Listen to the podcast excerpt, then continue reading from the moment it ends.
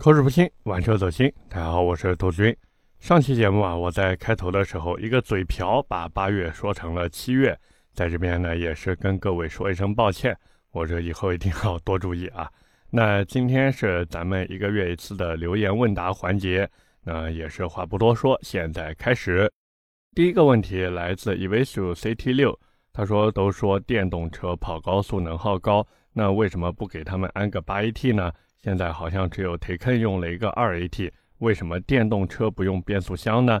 其实电动车不是不用变速箱啊，只是它用的一般呢都叫单速变速箱，也就是只有一个档位。那之所以电动车不太用我们传统意义上的八 AT、六 AT 或者什么呢？其实原因有几个。第一个呢，传统意义上的这种多档位变速箱啊，它没有办法吃住瞬时的大扭矩。因为大家也都知道，电动车嘛，它这个扭矩是在一瞬间通过电机给释放出来的，所以它这个吃不住。那能不能把这个传统的多档变速箱给它做的怎么说就能吃住这样的扭矩呢？其实也是可以的，但是呢，这就涉及到第二个问题，那就是成本。大家其实可以看哦，现在的电动车价格区间，就热销的那些，大概是在多少？一般也就是在十五到二十五万之间，对不对？那这些电动车它的利润能覆盖这种变速箱的研发成本吗？肯定覆盖不了的。而且电动车它的核心理念是什么？是不断降低生产成本。所以，与其去单独进行研发和匹配，还不如大家都用差不多的东西，这样既好用又便宜嘛。说白了，就是各家厂商他都不愿意吃力不讨好。那电动车的根本目的还是为了跑量和赚钱吗？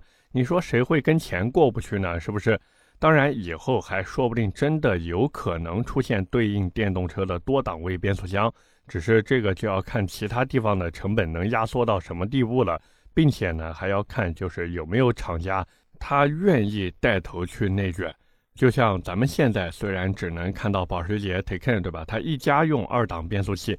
那假如以后有更多低价位的厂家也愿意去这么弄的话，那到时候对吧，给电动车配变速箱也就成了这个顺理成章的事情了。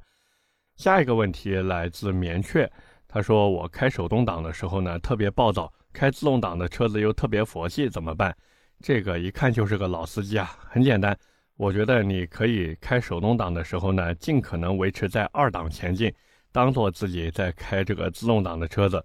那当你开自动挡车子的时候呢，你可以在水杯架那边放一瓶矿泉水，然后自己模拟换挡。我觉得这个方法你可以试试看，好不好？下一个问题来自 Smart 一七三，他说我车子是后轮鼓刹的，那换哪个牌子好一点？大概多少公里换？后鼓刹的刹车片和后刹车泵要一起换吗？说整个西马没一个科普的，坐等我来科普。那先说鼓刹的刹车皮吧，我觉得换这个塞尔挺好的。就那个 D I X C E L 啊，迪克塞尔这个牌子，这个鼓刹用的呢，其实一般不叫刹车皮，通常来说叫蹄片，因为它的那个造型就有点像马蹄子钉的那个蹄片一样。那多少公里换呢？我觉得看你自己吧，没事儿检查一下磨损情况就行了。至于那个刹车泵，大哥你动它干嘛呀？没必要的，就换一个好点的蹄片就行了。如果说你实在纠结于这个制动性能的话呢？其实我觉得真的不要纠结，鼓刹的刹车力一般来说是强于碟刹的，只是它的散热不太好而已。日常代步其实没什么差别，除了丑一点，对不对？所以真的不要纠结这个事儿了。你要是真的想要刹车力足一点呢，换一套好一点的蹄片就行了。下一个问题来自上海不是海，他说：“兔子二手福克斯致炫飞度怎么选？自己比较喜欢两厢车。”这个问题其实很简单，我觉得选飞度或者致炫吧。因为这台车大概率呢，还是给你用来充当工具车的，或者说用来作为过渡的。那这车需要满足的需求是什么？够大、够稳定、够保值。所以福克斯首先就能排除掉了。剩下飞度还有致炫。你如果实在不知道自己选什么，你就去二手市场里面啊，都坐进去试一下。然后呢，让同行的朋友或者老婆呀给你拍张照。你看你坐哪台车里更好看，你就买哪台车。不过有一说一啊，我是觉得你为什么不去看看骐达呢？下一个问题来自 Nicholas 十八，他说：“兔子之前听你说过要打球还是装备党，想问问对国产球鞋怎么看？这几年国货运动品牌崛起，感觉真的能和耐克扳扳手腕了，而且产品营销也很有汽车新势力的感觉。你觉得汽车领域中国品牌产品离这一天远吗？这个自从之前啊和一些听友在那个停车场的听友群里面聊过打球的事情以后，我说我是装备党，现在好像好多人都知道这事儿了。哎，这咱不是技术不够，装备来凑嘛，是不是？那先说我对国产球鞋的看法，我支持国货，但是我很少买，我真的很少买，因为我觉得他们没什么传承性，而且它的那个鞋楦做的不是特别的好。就跟国产车一样，它属于那种堆料堆的特别足，看起来呢也特别好。但是东西好不好呢？其实对一部分人来说也挺好的，但是就是没什么传承性，而且在一些细节方面确实它还是有点差距。它属于可以满足你一时的快乐，但是呢，你说长久的用下去，或者说长久的穿下去，再一个呢，还有什么装逼的一些需求啊？我觉得还差点意思。所以，假如说你是一个比较追求实际的人，没有什么形而上的那些需要呢，那国产球鞋也好，国产车也罢，对吧，都能满足你。那假如你跟我一样是一个装备党，反正也没什么性能的需求，那就怎么装逼怎么来呗，对不对？但是不管买鞋还是买车，还是那句话，你自己满意的那就是最适合你的。下一个问题来自地板油伟伟，他说：“兔子突然想到一个有意思的问题。”如果你现在一辆车都没有，但是手里还握着当时买野马和 CT 六全款落地的钱，放到现在让你重新购置车辆，你会怎么买？选什么车？购车数量任意。我买野马的时候全款落地差不多四十五万，CT 六的话是个三十二万，这样加起来呢是一个七十七万。那如果现在让我拿着这个钱重新选的话呢，这个其实我还是会这么选。当然，因为现在买野马会比我当时便宜很多嘛。我可能会拿这个差价呢贴到 CT 六上面去，去买那个带后轮转向的版本。不过有一说一，我这人买东西一般都会考虑挺久的，所以基本上没买过什么后悔的东西。当然仅限大件啊，仅限大件，那个小件这智商税交的还是挺多的。下一个问题来自比你帅，他说：“兔子坦克三百是不是出了一款游侠？我看了这款车的越野视频，真的挺猛的。”那这款车是不是坦克三百的升级款呢？其实它这个车相当于有着合法身份的官方改装车。哎，我这么说你应该就明白了。这车呢实际上是和运粮越野一起合作打造的。那运粮越野本来就是一个民间组织嘛，之前大家都是因为喜欢玩越野，然后聚在一起，后来就形成了自己的圈子，有了一定的影响力。这个呢其实就有点像玩说唱的。很多人呢，他玩到了一起，然后攒着弄了一个厂牌，比如东北那边的无人文化呀，北京那边的单身美金，上海那边的活死人，长沙那边的萨普等等等等。那这个坦克三百游侠其实也是这样，他们坦克官方和运粮越野一起合作，然后呢打造出了这个产品。坦克那边呢给到这车一个合法的身份，运粮越野呢就提供他们的需求，还有一些解决方案，差不多就是这么一个意思。有点类似于坦克三百的那个赛博朋克版，只是走的路线不一样。这个呢属于日子人啊，比较实用的一个路线。赛博朋克那个版本呢，就属于比较花里胡哨的路线了。当然，这玩意儿其实你要真看性能啊，我觉得有一说一，就类似于跟我买外星人的套机一样。你要真的追求性能，那肯定是自己去组装电脑。你要想性价比高一些，哪怕只是比外星人高一些。戴尔旗下还有 XPS 系列呢，对不对？所以我这么说，你应该就明白了吧？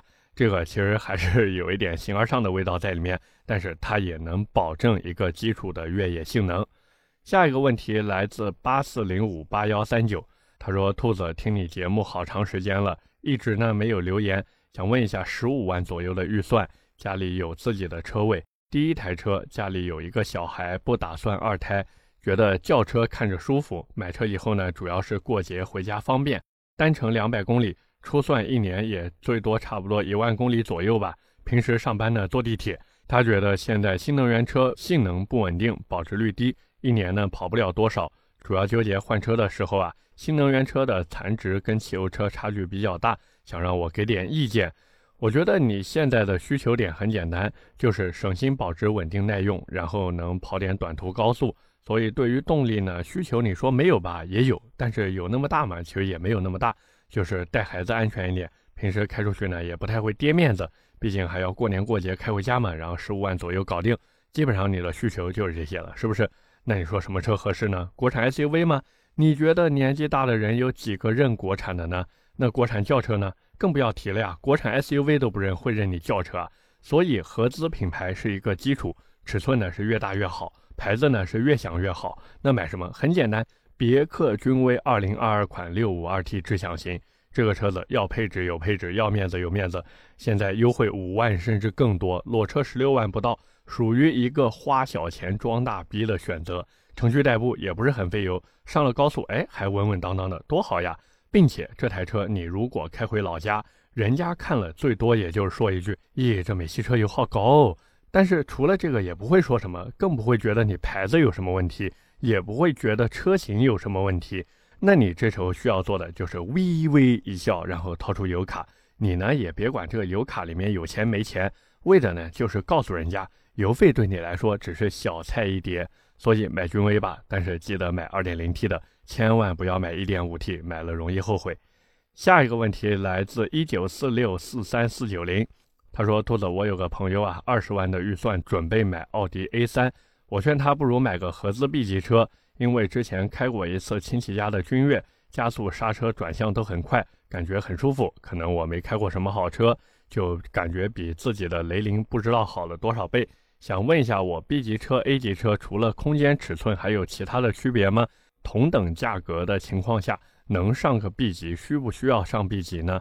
其实我觉得核心点是你开的那台车是雷凌，亲戚家那台车呢是君越，这种反差就相当于你打 CS 的时候。本来你还在手枪阶段，结果第二轮就有队友给你扔了一把 M 四，那你什么感觉啊？鸟枪换炮呀！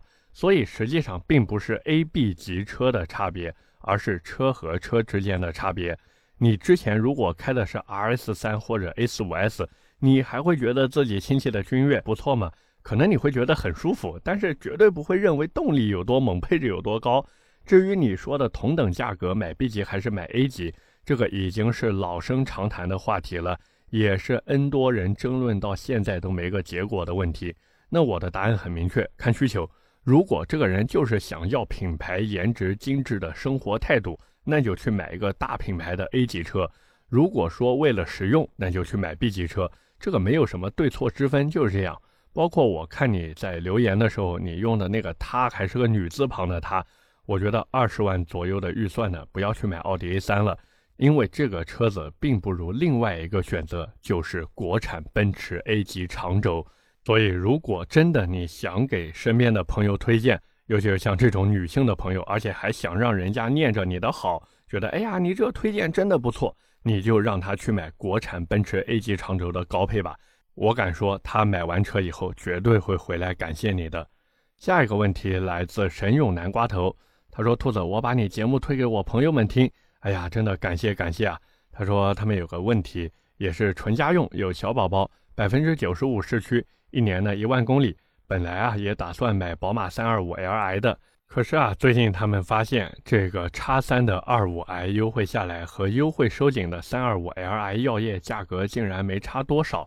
但是呢，他们也是有担心的，一个呢是担心叉三这个二五 i 的动力会不会不行，再一个呢腿部空间不如三二五 Li。不过他们也说，叉三的头部空间很大，而且 SUV 的功能性呢也是多一点。说白了就是原来能买三二五 Li 药业的钱，现在突然能买叉三了，感觉占便宜了。那家用到底该如何选择呢？说这个问题把他也是难住了，只能求教我了。我觉得这个问题很简单，让他毫不犹豫的买叉三，因为纯家用你真的需要三零 i 的动力吗？你不需要，你叉三开着跑高速跑不动吗？你这车再跑不动，也比二点零自吸的荣放跑得快吧？那人家荣放都能在高速上面谈笑风生，你这车难道还不如二点零自吸的荣放吗？再一个，你需要的是什么？无非就是牌子、面子，还有家用的实用性。你操心腿部空间，问题是后排是谁坐？是你的孩子还有老婆坐呀？他们真的需要那么大的空间吗？所以只要把这些问题想明白以后。我估计你朋友就会更加坚定去买叉三的决心了，而且所谓的药业版本的车型，无非就是对吧？内部配置稍微高那么一点点，然后外观呢，哎，给你多一个黑化套件。可是这个黑化套件自己不能优化升级吗？你去某宝上面看看啊，那些东西才多少钱？窗框的自己贴个黑色改色膜才多少钱？然后你多花那么多钱，就为了所谓的药业版本，真的没必要，没必要啊！家用买一个叉三的二五 i，绝对绝对绝对够用了，好不好？OK，那么今天的问答环节呢，咱们就聊这么多。其实本来我是在上一期节目的底下呀，回复了很多听友的留言，我说这些问题下期聊一下，但是我实在是没想到。这个现在的篇幅啊，确实有点长。最近呢，这个天干物燥，我这嗓子也是有点受不了。那假如说没有念到你的问题呢，你可以直接发私信给我，我会给你进行一个详细的解答，好不好？那么说完这些呢，下面也是跟大家聊点闲的。我在上期节目的评论区看有朋友说啊，兔子，你这说故事的水平真不如说车。其实我也发现了。我在准备这种故事类节目的时候呢，其实我认为我自己认为还是比较用心的，但是可能真的是我的这个表达能力还有组织架构能力不太行，所以不论是之前聊海马的故事，还是说聊这个龚老板的故事，反正最后呈现出来的效果呢，我是觉得确实不如我单独去聊一款车或者几款车，所以今后的节目呢，我决定还是少聊一点这种故事类的东西。当然，大家假如说真的想听什么故事的话呢，留言给我，好吧，我琢磨琢磨看看能不能聊一下。那说完这个以后呢，其实还有一个闲的事情啊，也是怎么说让我特别有感触吧，就是我最近不是有一套新房正在装修嘛，然后因为是精装交付的，所以就涉及一些内部改造的事情。那我这个内部改造呢，是直接找我们当地的装修公司，让他们来进行一个施工，因为大家也都知道，现在这些装修公司呢都有精装房改造的服务。只不过呢，有一个小问题摆在我面前，就是我本来打算用来当做工作室的一个房间呢，那边开发商在交付的时候啊，里面是没有网络接口的。我也不知道开发商为什么没做网口，但是现在实际情况就是这个样子。于是呢，我就很郁闷。不过好在我那个小房间所承载的需求，对于网络的需要呢，并不是那么的高。因为我在那个房间基本上就是日常码码字呀、录录音呀，然后玩玩 PS，还有打打英雄联盟。没事呢，再看看电影、看看视频、刷刷 B 站什么的。这些其实通过 WiFi 也能满足，所以我就准备研究一下，就是房子里面怎么进行一个网络的布置。结果这不研究还好，一研究我整个人刚开始是有点懵的，因为我对于家里的无线网的理解就是买一个路由器。然后最多，如果说怕信号不好呢，就是每个房间插一个调节器就好了，一路从这头调节到那头。但是我发现好像大家都不是这么弄的，又是什么 MESH 叫什么 Mesh，又是什么 RJ 四五，看得我这个文科生真的眼花缭乱。而且我不知道为什么，好像就是在某答题网站上面啊，就逼乎上面，他们特别喜欢用专业术语去说一件事儿。结果就是我从头看到尾，这些字儿我都认识，但是就是不知道他们在说啥。那怎么办呢？于是我就想到了停车场的听友群，所以我就在那个里面问了一下大家。这个不问不知道，我刚在群里问一句，然后就来了一堆大神。我的天啊，真的是卧虎藏龙。然后呢，他们又是问我家里的房间布局，又是问我房子面积有多大，还有问我家里面原配是几类网线的。哎呀，这真的是比查户口还细致。但是有一说一，如果不是他们问我，都不知道什么叫几类网线。可是呢，大家在群里面你一言我一语的，又是说让我买这个东西，又是说让我买那个东西。顺便呢，他们还就这些设备的品牌呀，进行了一个友好的探讨啊。这友好大家都懂，嗯嗯嗯，大家都懂。那突然呢，有个群友出来说：“哎，不对啊，你们这是在干嘛？给兔子家里面组服务器吗？”我看完就在想，对啊，我要那么高端的东西干嘛呢？就有一点什么感觉呢？揣着五万块钱的预算准备买车，结果左转出门喜提劳斯莱斯库里南，就这种感觉。我最开始其实根本的需求就是给家里弄一个稳定的无线网而已啊，所以这个就有点像我们平常买车那样，千万千万一定要记着自己的预算，不要想着说，哎呀，我再加一点往上够一够。你加一点可以，比如说你买个十五万的车，你加一点点够到十七万、十八万落地没有任何的问题。但是，假如说你十五万预算，你去购五十万的车，那图什么呢？是不是？那后来呢？我又是在群里面问我说：“要不然这样，你们给我出一个方案吧。”于是方案来了：秋叶原的七类网线，然后再去一家某宝店买水晶头和面板。剩下来最方便的呢，就是直接去华为直营店跟人家说，哎，你好，我要在家里面组网，搞定。我的天哪，就是这么简单。所以这不禁让我想到啊，我在网络和 IT 这方面完全是一个小白。那很多人来咨询我买车、卖车，还有选车这些事情的时候，其实差不多也是这样的角色。所以他们也是会有各种各样的问题，比如说这台车它的油耗高不高呀，品控好不好呀，会不会超预算呀，等等等等。就像我想家里面的网络能足够稳定一样，那他们也希望自己的车子能在自己的用车生涯里啊不会出什么问题，而且呢也不要后悔进行一个重复的消费。而我之前呢，其实每次在给一些听友推荐车辆的时候呢，其实我犯了一个很致命的错误。就是我没有给他们一个明确的答案，其实他们需要的就是这个明确的答案，最好就是具体到哪个牌子、哪个车、哪个配置。换句话说，就是他们根本不需要我给他提供什么思考的过程，因为有可能根本想不明白或者看不懂，对不对？就比如发动机马力多十匹和少十匹有什么区别呢？甚至有些人连马力是什么都不知道。就包括我身边，其实也是有一些唯排量论的人。他们就觉得，哎，我二点五自吸就是比你二点零 T 牛逼。你像我跟他说，哎呀，这 M 幺三九原厂无敌，他会问我 M 幺三九是啥？不知道，对吧？那你这怎么说呢？对不对？所以这不禁让我想到，就是有一些著名车评人啊，成天 diss 双离合，顺便在 diss 电动车。你让他推荐买什么车，来来回回就那么几款产品。但是为什么这种车评人会去这样的推荐车子？其实还是为了稳呀，真的就求稳。因为你说这些产品好不好？好，是不是不怎么容易出问题？确实是。那对于大多数小白而言，这就是有用的帮助，而且它确实就能给到一个确切的范围，甚至是车型。这种人其实就是把粉丝的心理给拿捏住了。他知道来提问的都是不懂的，懂的人呢不会来提问，也算是一个粉丝筛选的过程。所以真的，哎呀，有时候觉得，哎呀，这样推荐一点态度都没有。但是回头想想看，嗯，确实，好像这么推荐也是有点道理的。而且呢，这不禁让我想到，就是经常有朋友跟我讲说，兔子，你这档节目做的实在是太难了。我之前还在想说，哎，为什么你会觉得我这节目做的难呀？我这虽然说比较费时间啊，准备的时候呢会比较用心，但是这个难度有吗？后来我发现确实是这样。所谓物以类聚，人以群分。能一直听我节目的朋友呢，其实多多少少对车子都是有了解和认知的，甚至我敢说，有不少听友的水平之高比我都强很多。那我确实很难做呀，人家那些做音频也好，做视频也好，面对的都是一些一问三不知的小白，他说啥人家就信啥。他说这个机油好，粉丝又说这个机油好；他说这个车子不行，粉丝又说这个车子不行。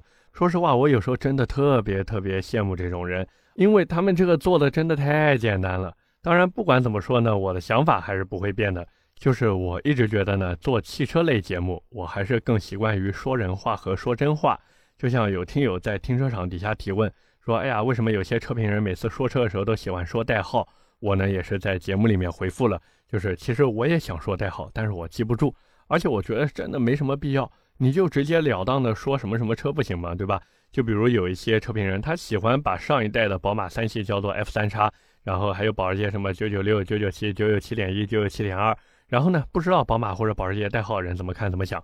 他们查了一下，发现哦，好像是上一代的三系，好像是上两代的保时捷。然后呢，能怎么样呢？是不是？所以我一直觉得说人话很重要，这也是我节目做到现在一直想要坚持的事情，就是尽可能的用大白话去和大家聊聊车。这个时候大家的认知难度就低了很多呀，是不是？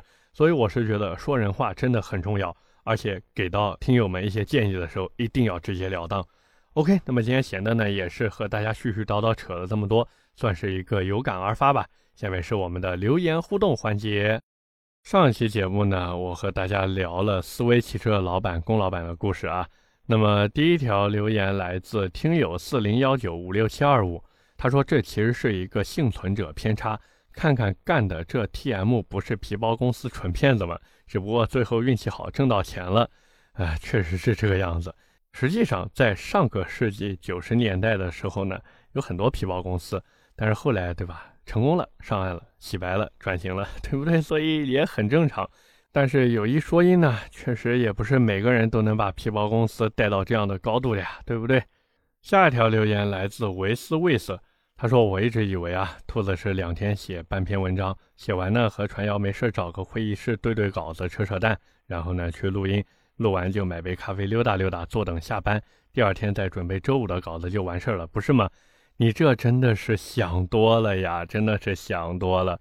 我这每天工作忙的真的前脚打后脚。